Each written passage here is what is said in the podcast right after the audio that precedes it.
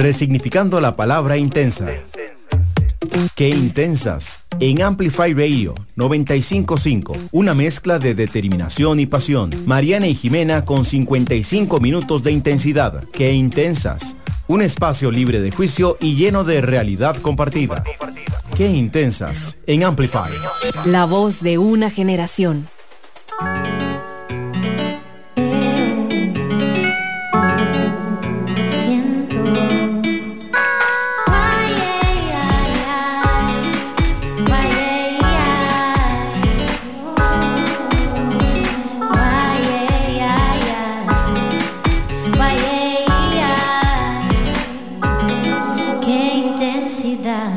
Bienvenidos a un nuevo episodio de Qué Intensas por Amplify Radio y bueno, hoy nos acompaña Majo y ya casi le contamos un poquitito más de Majo y el emprendimiento chivísima que tiene, pero empecemos con el descubrimiento de la semana. ¿Cuál fue el tuyo, Nani? Bueno, mi descubrimiento de la semana es en realidad como un life hack que hace tiempo descubrí, pero que lo dejé de hacer y esta semana lo retomé, entonces los quiero compartir yo tengo mucho tiempo de ya consumir únicamente leche vegana. Y em, en realidad la que más me gusta es la leche de soya, porque siento que es la como la que más cuerpo tiene. A veces compraba leche de almendra, depende de la marca, como que me gustan las que son como más blanquitas, más densas, y a veces siento que tal vez como que la leche de almendra o la leche de avena son como muy delgaditas, muy aguadas, entonces no conecto tanto. Pero una de las formas, em, bueno, entonces, como son medio aguaditas, ponérselas al café hace que el café con leche, cuando uno quiera como un latte, no sepa como tan súper delicioso. Entonces, descubrí que hay una marca de leche de soya en polvo que se llama Soya Pack. Entonces lo que uno hace es que agarra una cucharada de eso y lo disuelve en el café. Entonces no le tenés que echar como más líquido al café y haces como un latte usando el líquido, el agua del café como el líquido para disolver la leche en polvo. Entonces te queda como, como más densito, ¿verdad? El café te queda como, como más chocolatoso, como más chocolate con leche. Y me encanta y de hecho Soya Pack tiene varios como sabores de leche en polvo. Em, a mí me gusta el que es de vainilla porque además le da como un saborcito y no necesariamente necesitas ponerle azúcar. Y el, el último como súper, digamos, beneficio de esto es que no se te pone tan mal, o sea, no se pone mala tan rápido. Entonces, por ejemplo, la puedo guardar en el freezer y nada más sacar una cucharada y disolverla ahí. Entonces, es mi descubrimiento de la semana. Me encanta, me encanta porque de verdad todas las leches vegetales, cuando las mezclas con el café, al ratito se corta. Es cierto. Y puede, que sepa delicioso, pero se ve terrible. Sí, se les hace como, como arriba, como que se separa un poquitito, entonces como que en la superficie se ve toda cortada. Y bueno, en realidad por eso es que me gusta la leche de soya, mucho más que las otras, a pesar de que yo sé que hay un tema ahí con el ambiente, pero de ahí, bueno, no sé, ya hice las pasas con eso. Entonces, el paquetito hay de varios tamaños, pero ese es color amarillo, el de vainilla se los recomiendo y también lo puedes hacer, digamos, puedes hacer leche y luego hacer y ponérsela a cualquier otra cosa tipo el cereal. Entonces, por ejemplo, agarras una taza de leche, perdón, una taza de agua caliente, haces una cucharada, pin, chin, chin, lo revolves y ya tienes leche. Y después lo puedes usar como leche normal. Lo que pasa es que no se te pone mala. No sé si a ustedes les pasa, pero como yo tomo tan poquita leche porque no tengo el hábito y soy como anti leche y se me olvida que está la leche vegana ahí, em, siempre se me pone mala porque son muy grandes. Entonces, esta es una forma a donde además no se me pone mala porque la tengo en el freezer o incluso en algunos casos no la tenés que refrigerar, simplemente la tenés guardada por si te la quieres llevar, por ejemplo, a la oficina, que hacerte cafés en la oficina. Bueno, bueno quiero celebrar primero que Nani está tomando algo que no sea café negro. Eso es como milagro, es como lo más aburrido que hay cuando viene a la casa. Es como, a mí me fascina el café negro. espuma con yo no sé qué y Nani es como café negro. Y yo, demasiado aburrida, pero bueno. Sí. Bueno, en realidad le estoy poniendo leche porque estoy tomando tanto café que necesito como bajar un poquitito el tema de la acidez. O sea, café con leche siento yo como que le bajo un poquitito la intensidad de tomar café negro como tres veces al día. Pero bueno, por ahí vamos. Vamos mejorando, chicas. No estoy tan segura. No estoy tan segura que te sirva para eso, pero Exacto. Esto es lo más creativo que me he puesto en mi vida, echarle leche en polvo café. Así que esto es progreso. Majo, ¿cuál fue el tuyo? Bueno, tengo dos, pero uno es como de beauty y, no fue tan agradable de, de, como lo descubrí.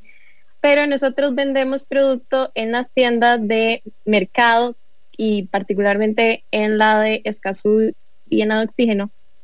Y resulta que Pau, que es la encargada de redes, me llamó para decirme que quería hacer un video conmigo como en la tienda nuestra, explicando un poquito sobre los productos y agendamos el lunes. Yo el día anterior me comí un tacotico y me intoxiqué, pero o sea que casi me muero y aún así cumplí mi palabra y fui a la grabación. Me maquillé como nunca me he maquillado en mi vida y yo preocupada de verme pálida, con ojeras, con cara de muerta.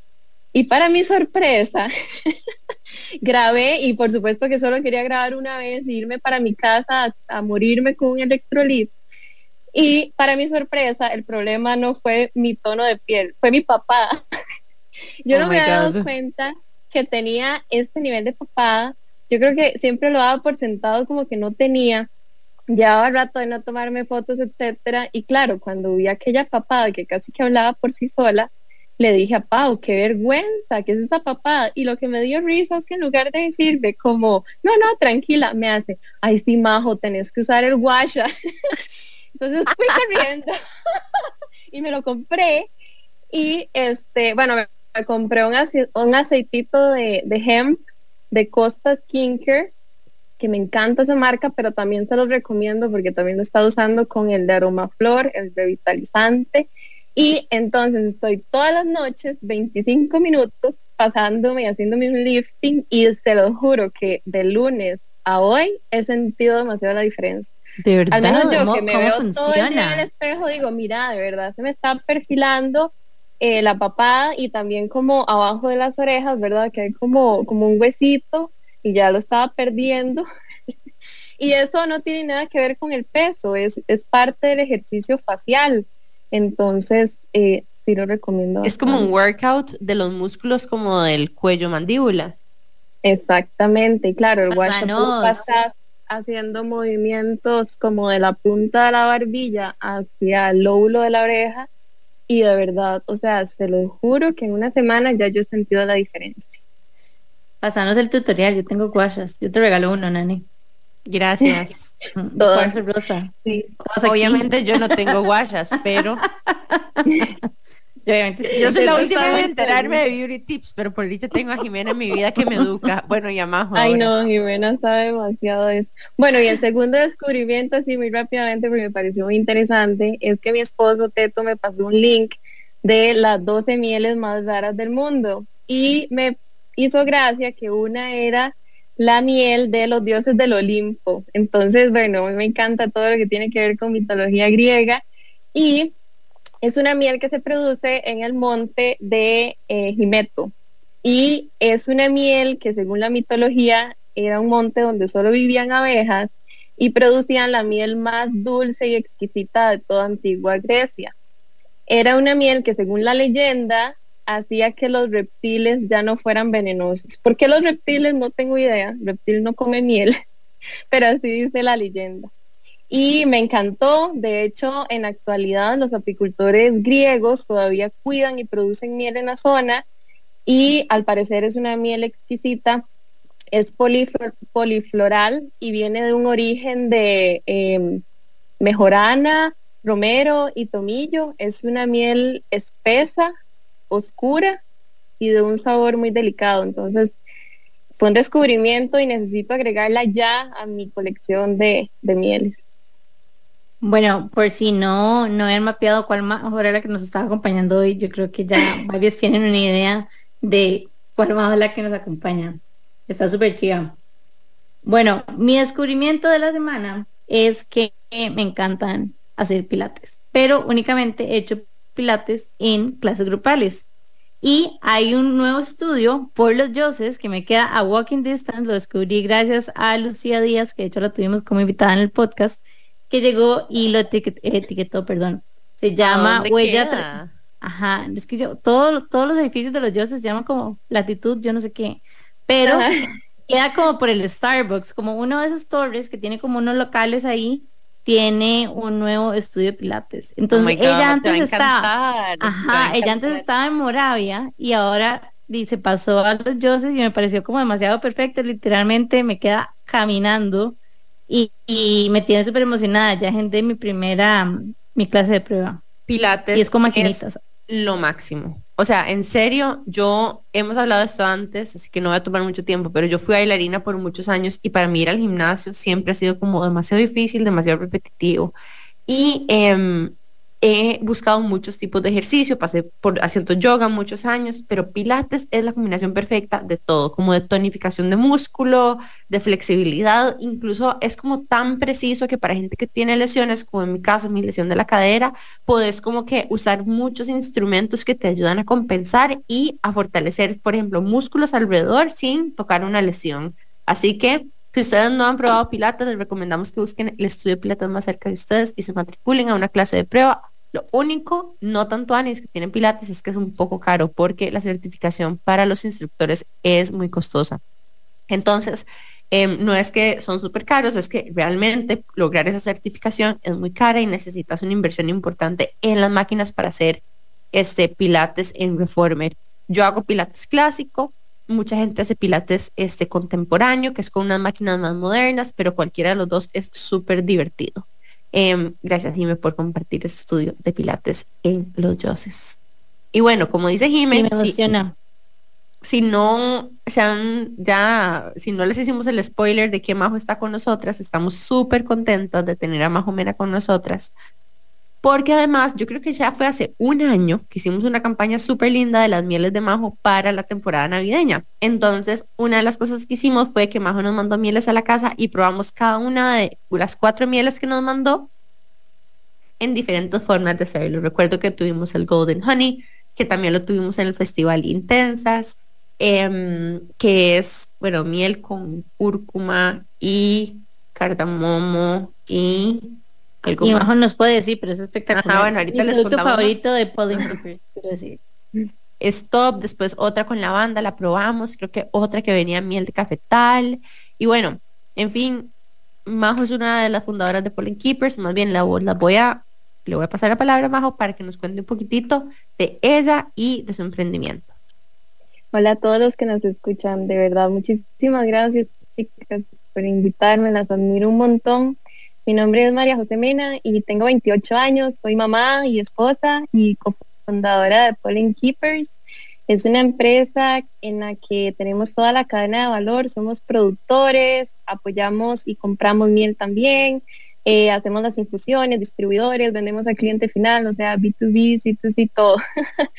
Eh, y es miel 100% nacional. Eh, siempre intentamos llevar productos de muy alta calidad de la colmena a la mesa.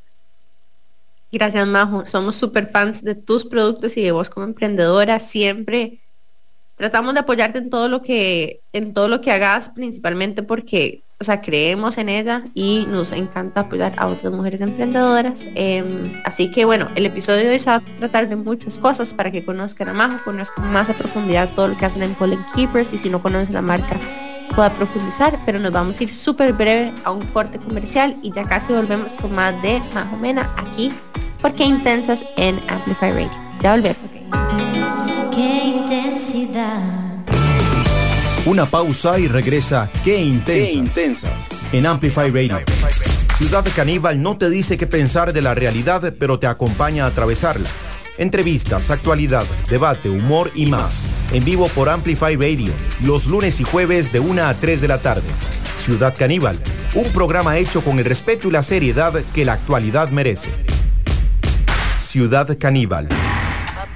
Ampliamos el concepto de la radio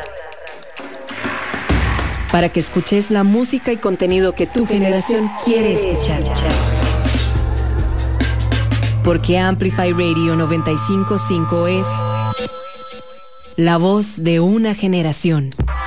Soy Mauricio da Pena Y yo, Cata Restrepo. y juntos presentamos Flamingo de Noche. un espacio para la comunidad LGTBIQ+.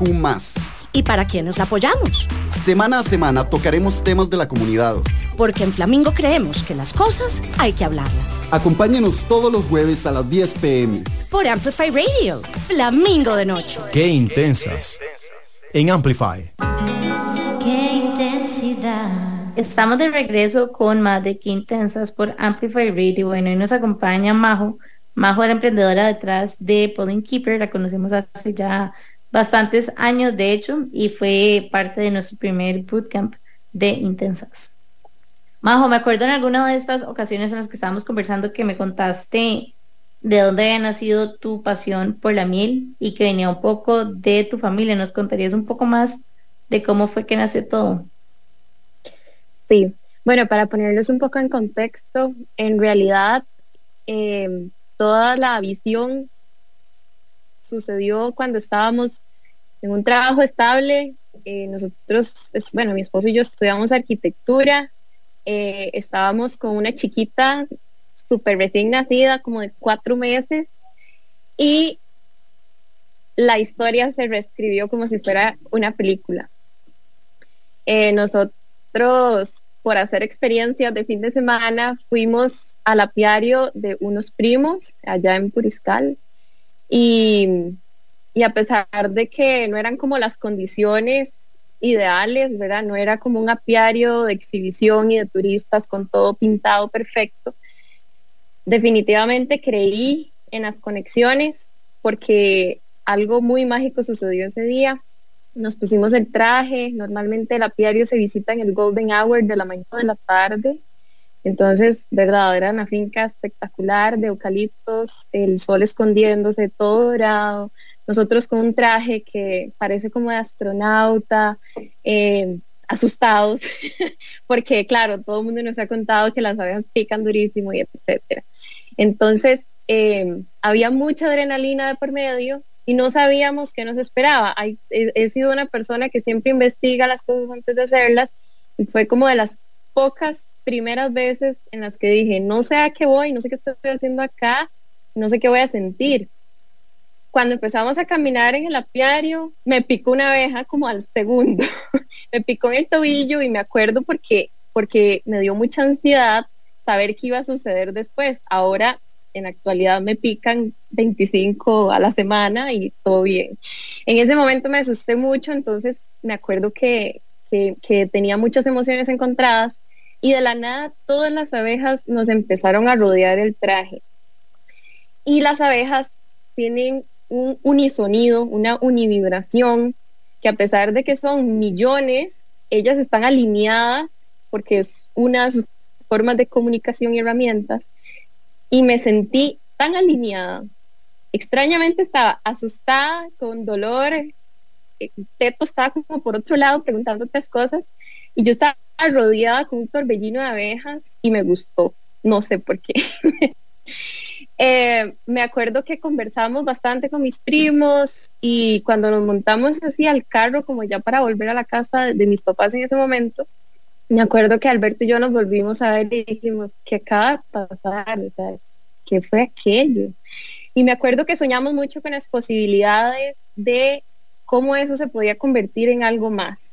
Y eso creo que fue lo que nos enamoró de la apicultura todas las posibilidades y las cosas que, no estaban ahí en ese momento y nos las imaginamos como personas que estudiamos diseño y como yo que soy mega positiva y Teto que es mega como de materializar las ideas y nos volvimos locos y eh, ahí nació Pollen Keepers. Para mí ese momento fue el origen de Pollen Keepers. Ya después fue un proceso eh, pues como cualquier emprendimiento de muchísimo esfuerzo, de tocar miles de puertas. O sea, yo no les puedo explicar la cantidad de catas que yo les regalé a todos los chefs que me dieron pelota en este país. O sea, si a mí me decían que sí, yo agarraba mi canasta de picnic, porque era una canasta de picnic, donde andaba todas las mieles que tenía en ese momento, que no se comparan con las que hay ahorita, por supuesto, y yo me iba y compraba como unos quesitos y compraba hierbas y frutas y panes, y yo me iba donde estos chefs y yo, prueben esto, por favor. y ya me tenía como todo un speech y yo, vea, imagínese esto con aquello. Y de ahí empezaron a darnos pelota, empezamos a posicionar la miel eh, como algo más allá que nutricional, algo más allá que busca la pureza, sino como algo que tenía muchísimo potencial para la gastronomía. Y eso hizo que las personas vieran eh, que de verdad la miel se podía usar en muchísimo más que en una galletita soda o algo así, que todo bien, yo apoyo la galletita, la galletita soda.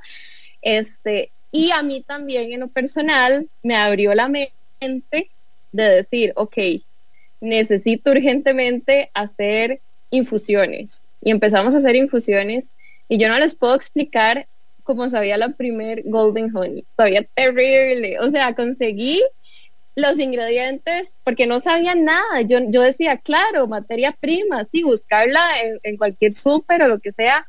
Mira, compré cualquier cúrcuma, cualquier cardamomo, cualquier todo.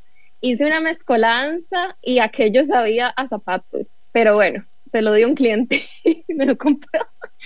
Y, y bueno, desde ahí han pasado miles de infusiones, ha pasado mucho aprendizaje, que definitivamente eh, puedo usar la misma cantidad de cúrcuma que usaba antes, pero si no respeto la calidad, ahora vienen de fincas chiquititas en Costa Rica que son agroecológicas, certificadas, etcétera, y de verdad la probás y sabe totalmente diferente.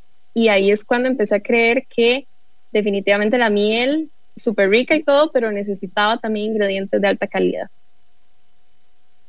Em, voy, a, decir algo, no sé si, alguien conecta con eso, fíjate, no me a reír de mí, porque dice que me gusta poner escarcha todo, pero yo siento que, que tu miel es como esa escarcha, como que a mí me gusta que en mi día a día, digamos, como que las cosas sean lindas, literalmente como que yo no siento como que, por ejemplo, el diseño o como esos como eh, pequeños chineos, digamos, necesariamente son solo como para ocasiones especiales, entonces a mí, digamos, como usuaria, cuando me estoy haciendo una Golden Milk y veo como los envases espectaculares, estoy usando alguna de tus infusiones con esos labels chivísima y con los frascos y con los samples y como con todo el concepto inclusive la marca, como que siento que, que es más allá que solo miel, literalmente. Como que inclusive como que siento que permea como un poco como del proceso que vos nos contás, la cadena de valor y cómo se va... Eh, y como la vas como curando y demás, yo siento como que eso lo permea uno como usuario,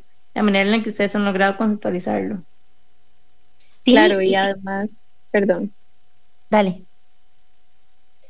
No, lo que iba a decir es que también a nivel mundial, a nivel muy macro, la miel está como, como, como un poquito prostituida, digamos. Es el tercer producto del planeta más adulterado Em, la gente siempre busca el precio más barato y realmente la miel, empezando por la forma en la que las abejas lo producen, que es muy complejo y es muchísimo esfuerzo por parte de ellas, además de eso, extraerla, hacerle una catación para determinar qué notas organolépticas tiene esa miel. Después, además, algunas agregarles infusiones con ingredientes que nos hemos esforzado tanto, bueno, solo en buscar, pero este productor que le agrega el extra mile de aquella especie tiene todo el cariño del mundo. Definitivamente no podíamos primero eh, presentarla en un frasco grande como que para que fuera alto consumo, digamos, como para que se lo echaras a todo. Definitivamente lo pusimos en el tamaño que es y, y con el cariño de la etiqueta para que de verdad las personas sientan que es para momentos especiales. Y bueno, en el día pueden haber muchos momentos especiales. Bueno, de hecho, antes de hacerte la próxima pregunta, yo sí quiero decir que yo saco las mieles de Pollen Keepers cuando tengo invitados en la casa, ¿verdad? O sea, es como la cosa y como que se convierte en todo un show porque puedes sacar, no sé, hasta unas galletas, salmas, ¿verdad? Y cualquier queso y de repente sacar la miel y ya se ve súper lindo y se siente especial. Entonces, sí se siente sin duda como algo, como un algo especial, como algo gourmet, algo delicate, ¿verdad? Pero también me encanta lo que dice Jime porque hay días donde yo, o sea, la miel de Pollen Keepers es esa cosa que yo como que escondo en la despensa para que nadie la encuentre y no compartirla. Entonces es como, bueno, voy a hacerme una galletita. Yo, yo me las como mucho con unas galletas de arroz chiquititas. Oh, sí. Entonces puedes poner las galletas de arroz y la miel directamente o, ay Dios mío, no lo pueden creer. Hay una miel cremada y esa es mi preferida porque yo he hablado de esto en otros episodios, me recuerdo perfectamente. No sé si alguno de ustedes de chiquitillos, las mamás o los papás le hacían miel con mantequilla en una galleta de soda. Y a mí me sabe a eso. Es demasiado rica porque es muy mantequillosa. Entonces, bueno, para los que quieren snackear o que snackean, digamos, como galletita de arroz con mantequilla de maní o galletita de arroz, puede ser con esta miel cremada Pollen Keepers, sabe súper, súper rica, como un em, tip de snacks. Y bueno, yo, yo te quería preguntar, porque has mencionado en algunas ocasiones como que vos trabajas con tu esposo y me parece algo muy curioso porque todavía no hemos entrevistado una emprendedora que sea socia de su esposo. Bueno, en realidad Susana lo mencionó, pero después dijo que ellos ya no trabajaban juntos. ¿Cómo ha sido para vos esa experiencia de ser cofundadora de un emprendimiento con tu esposo, con el que me imagino de que se hablan y se ven 24/7? 24/7. bueno, el emprendimiento comenzó en abril del 2019 y, empezó con, con o sea, desde el inicio, desde esa experiencia que tuvimos en la finca. Y les puedo decir que no todo ha sido color de rosa y, y no es porque nuestra relación no lo fuera, es porque realmente se las trae trabajar con la pareja y vivir, o sea, día a día con intensidad problemas y crecimiento de la empresa y bueno, ha sido una locura. Hasta la fecha creo que lo hemos logrado porque hemos tenido muy buena comunicación y desde el año pasado dividimos roles con pasión. No fueron roles obligados, fue como que a vos que te gusta, a mí que me gusta, mira, la verdad es que mejor enfoquémonos en esto, se complementan perfecto, pero, pero tenemos que tenerlo muy claro.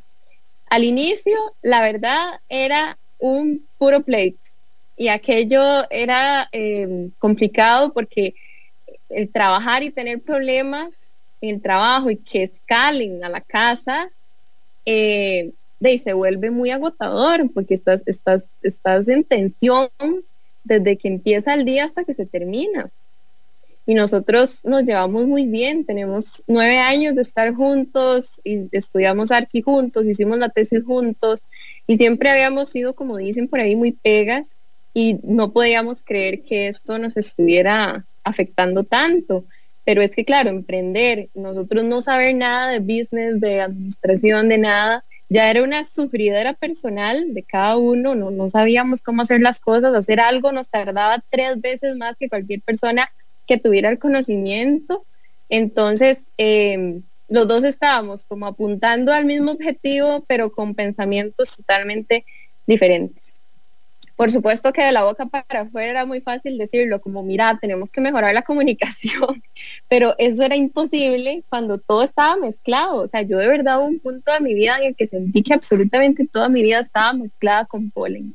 Yo sentía que polen me definía, yo sentía que, cada vez que hablaba tenía que hablar de polen porque pasaba ahí todo el día y estaba con mi pareja todo el día y, y eso es un poquito tóxico, la verdad, no lo recomiendo. Em, y de hecho, da la casualidad que cuando entré a un programa del INCAE de Lead Mujer, y ahí fue donde choqué contra pared. Fueron en un lapso muy corto demasiada información, conceptos de negocio que yo no tenía, que no teníamos en la empresa, y me tocó enfocarme en eso, me tocó ponerme rebelde también de decir, ok, es, la, la, academia dice esto, yo lo quiero hacer diferente y era muy difícil ir en contra de esto y también otras cosas que por supuesto estaban maravillosamente explicadas y yo las quería hacer así y aplicar en la empresa. Y ahí fue donde me di cuenta que a mí me gustaba esta parte y sentía que estábamos peleando en pareja porque los dos estábamos divagando en cómo hacer la parte administrativa y, y noté que a mí me gustaba un poco más que a. Entonces, eh, mentira que fue que tuvimos una conversación reveladora, realmente fue pasito a pasito, conversación a conversación, donde definimos roles en los cuales yo me encargo más como de la parte administrativa, eh, posicionamiento de marca, ventas, creación de las infusiones, y Alberto hace algo que es muy importante y que le da como una especie de sello de garantía a la empresa, que es que Alberto se enfocó en innovación de la producción y que a la gente le ha encantado porque yo creo que nos visualizan también como una empresa que informa acerca de las abejas y de productos de la colmena y etcétera, y no solamente de miel, como que hay un conocimiento de trasfondo. Bueno, a Teto le encanta esa parte y él se ha enfocado en eso, y pues, y pues la verdad es que lo hemos llevado así hasta la fecha. También hemos tenido que cambiar el mindset y aceptar de que sí, a veces un sábado, un domingo en la noche tenemos que hablar de esto, y que a veces estamos en un date y tenemos que hablar de esto y que está bien y que, y que, y que hasta que la empresa no esté con más personal, tenemos que seguir haciéndolo así. Eh, nada más que esa conversación no nos tiene que acalorar ni sentir que es algo personal, sino que también es una etapa y que la, debemos de llevar así, como los dos aportando mucha paciencia en, en la resolución de los conflictos de la empresa. Entonces, eso ha sido siento identificada con demasiadas partes y voy como a enumerarlas. Número uno es como la edición de mm, tareas en base a pasiones. Eso es algo que de hecho Nani y yo hacemos en Quintensas. Creo que tampoco ni siquiera existió como esa conversación, nada más es como lo que le gustaba a cada una y por No, sí, sí, sí, sí existió. Se complementa, sí existió. Pero fue más como yo odio hacer esto. Y la otra dijo, uy, yo lo amo. y así, esa fue la conversación. Literal, es como, todo Excel, yo no quiero saber nada y, yo a mí no me pongo de, nada de eso. De redes. pero ya no de Excel. Pero eh, fue como muy así y eso lo hizo como que fuera demasiado más llevadero. Porque, vamos a ver, al final de cuentas los emprendimientos uno termina apasionándose demasiado por... Y si tratas como de abarcar todas las áreas y tener socios, no necesariamente las cosas van a fluir también. Y algo que yo siempre he dicho es como, yo tengo un montón de amigas, pero yo no sé con qué otra amiga yo sería social, la verdad, por ejemplo. Es como, no es algo tan, no es tan easy breezy, de hecho hay esta terapia de socios, no sé si ustedes sabían esto, uh. porque no, ajá, no, porque no es una relación tan, o sea, son muchas cosas que hay que estar Es como terapia de parejas al final, seguro, exacto, como una mediación. Ajá, entonces me encantó la manera en que lo solucionaron, nosotros hicimos lo mismo. Eh, segundo es lo de la y es algo que yo siento que le pasa a demasiada gente y es como que uno siente que uno es el emprendimiento. Pero así, crisis de identidad. Yo me acuerdo como que hasta después lo entendí. Fue como yo lloraba cuando cerré la tienda porque básicamente en mi mente me estaba acabando yo como ser humano y como individuo. Me explico la locura. O sea, es como, no, no es, no, no está pasando nada con ustedes, nada más es como un cambio que está pasando en su emprendimiento, pero uno no necesariamente lo ve así, digamos, en ese momento. Y lo otro que iba a comentar es que a veces hay como demasiadas reglas de cómo uno debería ir haciendo las cosas en todos los sentidos, como es que no, no tienes que hablar de tal cosa cuando, lo que decís, por ejemplo, cuando están en una cena, o no, es que toda la, la teoría dice que hay que hacer tal y tal cosa, pero al final de cuentas yo siento como que no todo aplica para todo el mundo, o sea, como que uno tiene que ir ajustándolo en base a las necesidades que uno tiene, en base a lo que te funciona a vos o no. O sea, es como, no, no sé, no siento como que el mundo funcione así, pero siento que a veces como que nos presionamos demasiado por tratar de cumplir lo que dicen todos los libros de cómo nos tenemos que ver y qué tenemos que hacer y tan, tan, tan.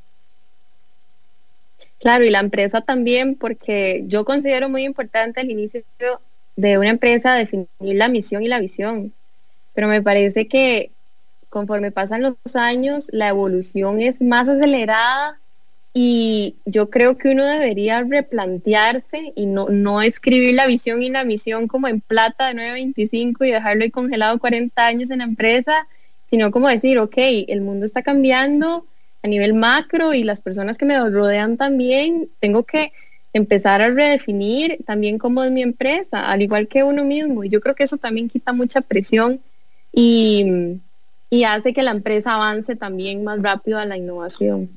Totalmente, porque te vuelves más ágil y eso es uno de los beneficios y de tal vez como de las cosas que tienen mucho más a favor los emprendimientos pequeños que las empresas más grandes, tu capacidad de reaccionar a algo del mercado, porque al final el emprendimiento los primeros años no es más que un experimento más, me explico. Entonces para vos iterar y hacer cosas de manera diferente, rápida, es primero, uno, casi como una necesidad para, o sea, de sobrevivir, ¿verdad? De supervivencia. Tenés que sobrevivir en el mercado, entonces tenés que sacar rápido los productos que no se te venden y hacer algo nuevo rápido porque tenés que figure las cuentas del próximo mes o en dos meses, ¿verdad? Entonces te obliga como a moverte muy rápido y muy ágil. Y em, esto que vos decís no sé si a muchos emprendimientos les pasa, pero muchas veces este ejercicio como de ordenar la casa viene cuando ya comprobaste de que, que el mercado sí te quiere. Me explico. Como que siento que hacer tanto planning a veces es como poner la carreta antes del buey y te limita. Primero tenés como que lanzarte, probar, a ver si hay fit, ¿verdad? Con el mercado, si hay interés y si eso si te pega, ok, ahora sí, empecemos a ordenar la casa. Pero si te pones a hacer demasiada regla, demasiada estructura, demasiado planning antes, puede ser que te quedes en el planning y nunca lo lleves a la ejecución. Así que también como que una invitación a que la gente pruebe cosas de forma más experimental y que va a venir el momento para ordenar la casa. Eh, Quiero agregar algo y es, en mi experiencia, lo único que yo me arrepiento es que nunca hice como procesos, como que un montón de cosas que dejé, que digamos, dejé que el emprendimiento se hiciera demasiado grande antes de empezar a hacer. Entonces no estoy diciendo como que tienen que tener todo escrito y que todo enumerado y todo perfecto, pero definitivamente si yo pudiera irme para atrás, yo empezaría, digamos, a trabajar poco a poco como manuales, procesos, sistemas que dejé que se acumularan y básicamente se me hizo una bola de nieve que hasta ahora estoy como tratando de, de ¿cómo se llama?, de salir pero me ha costado. Ha sido lo que más me ha costado en estos 10 años. Claro, y es que los procesos eh, también te ayudan porque son un experimento. Vos creas el proceso y a partir de eso me medís si sentís que es algo que funciona para vos. Entonces, estoy totalmente de acuerdo con vos y más bien siento que hay que hacer muchos procesos para uno realmente ver cuál es el que se acopla a la empresa de uno. Yo lo veo mucho como la parte de recursos humanos de mi empresita, digamos, no somos muchos, pero hemos aplicado muchísimos procesos en este último año y nos hemos dado cuenta que definitivamente un modelo tradicional no es lo que nos funciona a nosotros, pero creamos un proceso eh, casi que experimental desde cero, así como armándolo como un rompecabezas y nos ha funcionado bastante. Entonces yo, yo sí soy también partidaria de los procesos. ¿Y, cuál es ese proceso que tuviste que inventar, Majo? Eh, yo creo que las el, manual de cargo, digamos, ¿qué, ¿qué, le toca hacer a cada persona en una empresa tan pequeña? Tenerlo tan definido puede ser que lleve a conflicto entre empleados y hasta yo midiendo la capacidad de esa persona. Creo que siempre hay que tener un, como un balance y que la persona pueda ser integral y que sí, por supuesto que tiene cargos definidos, pero también otros que estén basados en su pasión. No sé, si esta persona es mi asistente administrativa, pero resulta que le encanta cocinar y me va a ayudar a sacar la próxima miel, digo ahead y que me ayude, me explico, y se vuelve como algo integral y ella a mí me está demostrando, está apasionada, está aportándome un montón de ayuda, pero definitivamente ese no es el modelo tradicional, más bien es como dos trabajos totalmente separados, pero como es una empresa tan pequeña, ha funcionado y todas estamos en ese ride. porque no, y puras mujeres y teto. No, y es muy chido porque así la gente se va como empapando de otras áreas también y pueden crecer, porque lo que uno querés a nivel de cultura es que la gente diga, ah, eso no me toca a mí, eso no es mi trabajo, porque un emprendimiento, todos tenemos muchos sombreros. Em, pero bueno, vamos a irnos a un súper breve corte comercial. Gracias por todos estos aportes y sabiduría, Majo. Y en unos minutos volvemos con más de Majo de Pollen Keepers aquí porque intensas en Amplify Radio. Ya volvemos. Qué intensidad. Mariana y Jimena en un espacio lleno de realidad compartida. Qué intensas en Amplify. Un megáfono cultural todos los jueves de 7 a 9 de la noche siempre con contenido actualizado, crítico y fresco. Amplificamos la escena musical de Costa Rica y el mundo. Somos Lead by Lead. Amplify Radio 955 La voz de una generación. Qué intensas en Amplify Radio. Qué intensidad. Estamos de vuelta con más de Qué intensas aquí por Amplify Radio y bueno, tenemos a María José Mena, cofundadora de Pollen Keepers, una marca de mieles de microlote y mieles de especialidad que nosotras somos super fans. Y hemos venido conversando con Majo varias cosas, no solamente de su vida personal, sino profesional. Y la próxima pregunta que tenemos para Majo es la siguiente. ¿Cuáles han sido los tres retos principales que has afrontado en tu historia emprendiendo con Pollen Keepers? Bueno, primero que nada, definitivamente ser mujer y estar en el área de la agroindustria Eh, em, y es como una mezcla de cosas, es como mi edad, eh, que soy mamá, que soy mujer y que tengo que ir a hablar de precios con un apicultor como de 60 años que está acostumbrado a hacer negocios con otros hombres. Bueno, pues adentrar en el tema de, machismo no quiero porque realmente creo que es un tema que, que, es como generacional eh, y definitivamente todo esto lo he logrado porque hasta mi esposo me ha ayudado. He estado en situaciones incómodas en las que estoy hablando con alguno de ellos y cuando le dirijo la mirada cerca ya, que hablemos de números, me quitan la mirada y ya como que enfoca a Teto como que voy a hablar con vos y me encanta porque Teto se queda callado y hace, no, no, la de la plata es majo y yo, ay Dios mío, amo, digamos. y entonces eh, les toca, les toca y no te puedo explicar, yo tengo toda la paciencia del mundo y, nunca me he puesto como, como a sentirme por encima de ellos, es que no es, la idea, yo hablo exactamente igual y entablamos la conversación, les cuesta un mundo y yo, y yo lo entiendo porque siento que no es culpa de ellos, es como un tema generacional, de la industria, de todo. Y al final lo logramos a dures penas, pero entonces desde que empezamos ya ahora me escriben a mí porque saben que de verdad era yo la que tenía que hablar de este tema. Entonces definitivamente es un reto. Yo creo que, que cada vez más deberíamos de haber mujeres apicultoras, mujeres a la cabeza de proyectos de agroindustria y tomar las riendas y no dejar que esos temas nos intimiden y dejar, ok, ahora, bueno, está bien, háblelo con él o, o háblelo con esta persona que tiene edad y que se viste como alguien de negocio. Entonces, ese ha sido como uno de los retos más grandes. De igual manera, me he empoderado y he podido lograrlo porque me toca hacerlo eh, y ahora lo disfruto y, más bien hace poco estuvimos, bueno, hace poco no, el año pasado estuvimos en una conferencia con mujeres productoras de café con la asociación de Starbucks y yo les decía a todas, pero, pero ustedes qué hacen, saquen los números. Bueno, le voy a preguntar a mi esposo. Yo no, sáquenos usted. Dígame cuánto le va a costar ese proyecto, porque no va usted a ver las abejas. Ay, es que si me pican y yo qué importa. pues vaya, salga adelante, haga, haga usted su camino.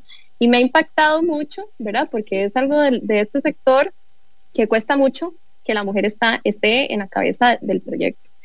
Eh, em, el segundo reto más grande ha sido que tenemos que educar un poquito y estar riendo de la producción para poder generar un producto que es el que necesitamos. Definitivamente nosotros que estamos comenzando no podemos llegar a imponernos a un apicultor. Mira, según eh, no sé, UC Davis, toda la, la parte de la universidad que está encargada de estudiar las calidades de la miel, dice que usted, apicultor, tiene que producir de esta manera. Es que no podemos, primero porque estamos comenzando y porque definitivamente esa no es la manera. Primero, son productores de zonas rurales que en su mayoría no terminaron el colegio y se dedicaron a la apicultura y vos no podés llegar a decirle, ok, tenés que cambiar todo lo que has hecho durante estos 20 años y tenés que empezar a producir como nos gusta. O lo van a hacer de mala manera o no van a querer trabajar con nosotros. Lo que hemos hecho es un modelo en el que hacemos un intercambio de información. Esto está más que todo encargado Teto, que es, ok, ¿usted qué necesita? ¿A usted qué le hace falta para crecer? ¿A usted le gustaría crecer? ¿A usted le gustaría vendernos toda la cosecha a nosotros? ¿O le gustaría comercializar fraccionado una parte para usted hacer también sus, pues su dinero mes a mes? Y, y esto lo hemos replicado ya sea en los productores de miel, en los apicultores, así como también en algunos agricultores que nos producen parte de la materia prima. Eh, un ejemplo, nosotros tenemos una miel que se llama ginger honey, que básicamente es miel y jengibre. Pero yo quería que fuera jengibre blanco y casi nadie aquí sembraba jengibre blanco. Entonces tuve que convencer al agricultor de que el jengibre blanco tenía no solamente beneficios para mí, sino que tenía beneficios para él. Entonces, él ahora produce solo jengibre blanco orgánico, lo vende más caro que el tradicional. Ya él se dio cuenta que era un jengibre más rico, menos enchiloso, con más sabor, más, más aromático.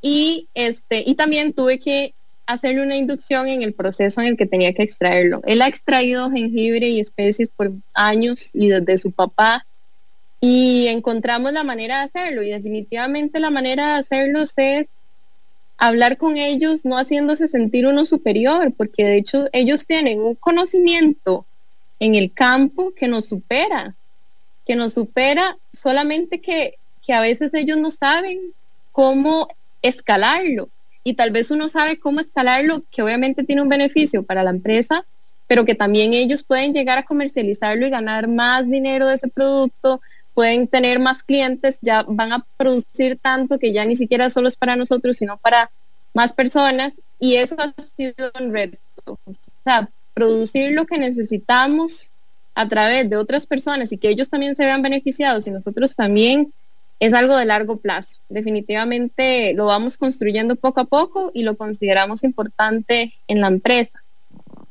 Eh, y el tercer eh, reto más grande, que está relacionado con ese también, es el tema de la producción. La miel se produce solamente durante, en promedio, cuatro meses, que son los cuatro meses de verano, inicio de año. Entonces todo hay que hacerlo demasiado, demasiado planificado. O sea, realmente nosotros tenemos que saber a quién le vamos a vender ese año, cuál va a ser nuestro crecimiento, si va a ser del 1.5, si va a ser del 2, de cuánto, porque realmente lo que nosotros cosechamos y compramos a inicio de año es lo que se va a comercializar, con lo que se va a crecer, eh, con lo que se van a sacar nuevos sabores.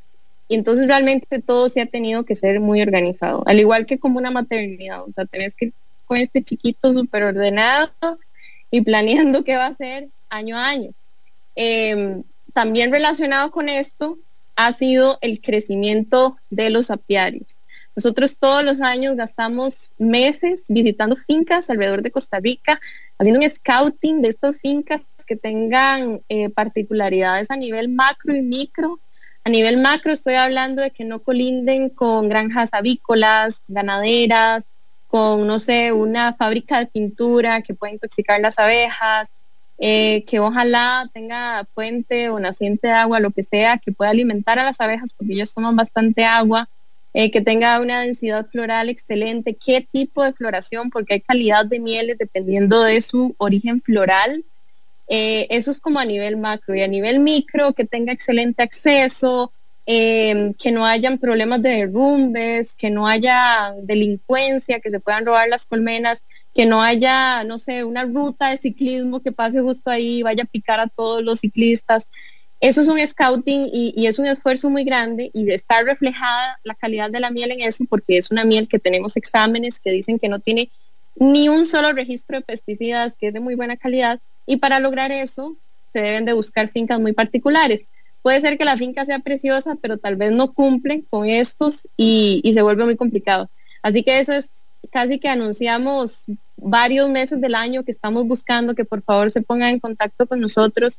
Eh, si tienen alguna finca que tenga estas particularidades y que quiera trabajar con nosotros, em, ofrecemos ya sea alquiler al, al, al sector donde van a estar las colmenas, ofrecemos intercambio de miel si la persona tiene una actividad primaria, no sé, que tenga café y que exporte el café y quiera regalarle a los clientes y vender una línea de miel de abeja, de flores de café, con, no sé, con etiqueta especializada, todo un branding para la empresa, y entonces puede hacer como una especie de, canje o colaboración. Eh, y igual, hay personas que solo lo que necesitan es la polinización, porque tal vez tienen una finca, o hay gente que nada más ama las abejas y quiere tener abejas en su finca. Entonces, eso es como parte del trabajo y retos que, tenemos en la empresa. Majo, y hablando de la calidad, y al inicio del episodio también mencionabas que la miel es de los productos que, que es como más modificado. y quiero saber si esto es como mito realidad. No sé si ustedes han visto cuando uno a veces compra como miel que se hace como, como unos cristalitos. ¿Eso tiene algo que ver como con la calidad de la miel o también a la miel de buena calidad les pasa o como la historia? Uy, Jimé, me encanta esa pregunta. Sí, hay tres mitos de la miel, el primero y más grande es la cristalización. La cristalización solamente sucede en la miel pura, en la miel que es de verdad. Mucha gente cree que es lo contrario. Ajá, que es como azúcar añadido y así. Y cero, más bien los adulteradores agregan jarabes que tienen un estado viscoso permanente para que nunca cambie de estado en la góndola. De hecho, en países del norte, del sur y de Europa compran la miel ya cristalizada. Es como la mejor garantía de que esa miel es de verdad. Ahora bien, si la damos muy fino, hay calidades de cristalización. Si la cristalización solo se hace en el fondo y nunca sube es porque fue una miel que ya se pasteurizó, quedaron cristales y empezó a formarse, pero no pasó de ahí. Es una miel pura, pero no de tan alta calidad. Hay cristales que se hacen flotando como islas en todo el frasco y eso quiere decir que es una miel pura, pero que tiene un porcentaje de humedad más alto del que se considera de buena calidad. Entonces puede crecer levaduras. O sea, no es tan recomendada. Y también hay una cristalización que es de cristales muy grandes, que es por el origen floral. un ejemplo es la miel de flores de caña de azúcar. Es una miel pura, no tiene nada agregado, pero se considera una miel de baja calidad y los cristales son gigantes.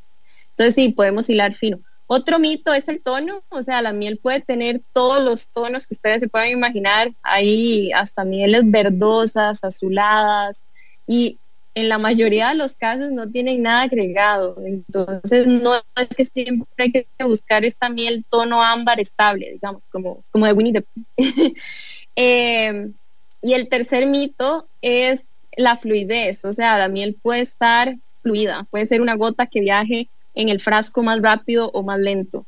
El tema ahí es que debe de tener eh, máximo un 19.5 porcentaje de humedad para que no crezcan levaduras, pero realmente nosotros tenemos mieles que son súper densas, a como hay mieles que de hecho la mil flores buttery que sabe mantequilla tiene esa particularidad de que es súper fluida y cuando la pones en boca como que se derrite, así súper rico. Yo quiero decir que yo nunca he visto a nadie tan apasionado por la piel como Majo, o sea, es que es otro nivel y quería aprovechar para preguntarte dónde te pueden encontrar. Claro, bueno, nos pueden seguir en nuestras redes sociales, siempre tenemos contenido desde comercial, informativo, interesante, no sé, tips, recetas. El Instagram se llama arroba Keepers. Eh, nos pueden encontrar en nuestra tienda Río Escalante. Es una tienda de, de, tránsito lento, entonces si llegas, tenemos de 20 a una hora para vos, para que conversemos de miel. Te podemos contar todo acerca de la miel, puedes probar todas las mieles es, como una experiencia más como, como educativa e integral.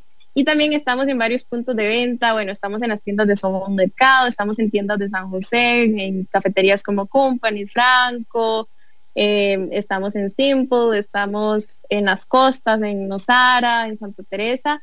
Y próximamente, así como revelando el secreto, como como como en un mes, algo así, vamos a estar con tres productos en el automercado. Una es eh, la miel cruda, otra es la miel con lavanda y la otra es la miel cremada. Entonces va un poquito de todo para allá y lo que esperamos es que, el cliente pueda encontrarnos más fácilmente. Qué buenas noticias, qué éxito. Porque a mí eso me pasa como que, bueno, soy súper fan de tus productos, pero no siempre tengo como el tiempo de ir a comprar como esos productos de especialidad, como tu miel, la kombucha de cat, etcétera. Entonces, como que la posibilidad, digamos, de los shampoos de, de Mary Rainforest, de tenerlo, por ejemplo, todo en el mismo lugar, como que hace que, de que no me quede, digamos, sin esos, sin esos productos de especialidad. Bueno, Bajo, demasiadas gracias por habernos acompañado el día de hoy. Te admiramos un montón, sos lo máximo y nos encanta hacerte parte de nuestros proyectos en general. Ya saben, vayan a buscarla como Pudding Keepers en Instagram. Y bueno, no, recordarles a ustedes también que nos sigan en Instagram, nosotros también, como que Intensas Podcast, Amplify Radio como Amplify Radio FM, y a escucharnos todos los miércoles a las 7 y media AM. Si les gustó este episodio, compártanlo con aquellas personas que creen que puede agregarles valor. Es de las mejores maneras en las que nos pueden apoyar a nosotros también. Y no quiero que nos vayamos sin recordarles que este viernes tenemos nuestro TEDx Así que invitadísimos, si les gustaría comprar las entradas, nos pueden mandar un mensajito por Instagram. Pueden comprarla presencial o pueden comprarla eh, para verla online, que cuesta 5 dólares. Entonces, no se lo pierdan, va a estar súper chida y bueno, esperamos que la charla les guste. Y bueno, em, pueden encontrar, encontrar sus entradas también en tedxpuravida.org. Y les recordamos también que si ya están pensando en regalos de Navidad y quieren regalar algo súper chiva, pueden optar por las mieles de Fallen Keepers, que tiene presentaciones súper lindas de regalo, pero también pueden regalar libros de nuestro bookshop de Qué Intensas. Em, así que bueno, sin más, los dejamos para vernos o escucharnos la próxima semana a la misma hora en el mismo lugar. Recuerden darnos follow también si pueden en Spotify o en su plataforma de podcast favorita para que sean los primeros en enterarse cuando ya hay un episodio publicado. Nos vemos la próxima semana. Chao. Chao. Chao, gracias.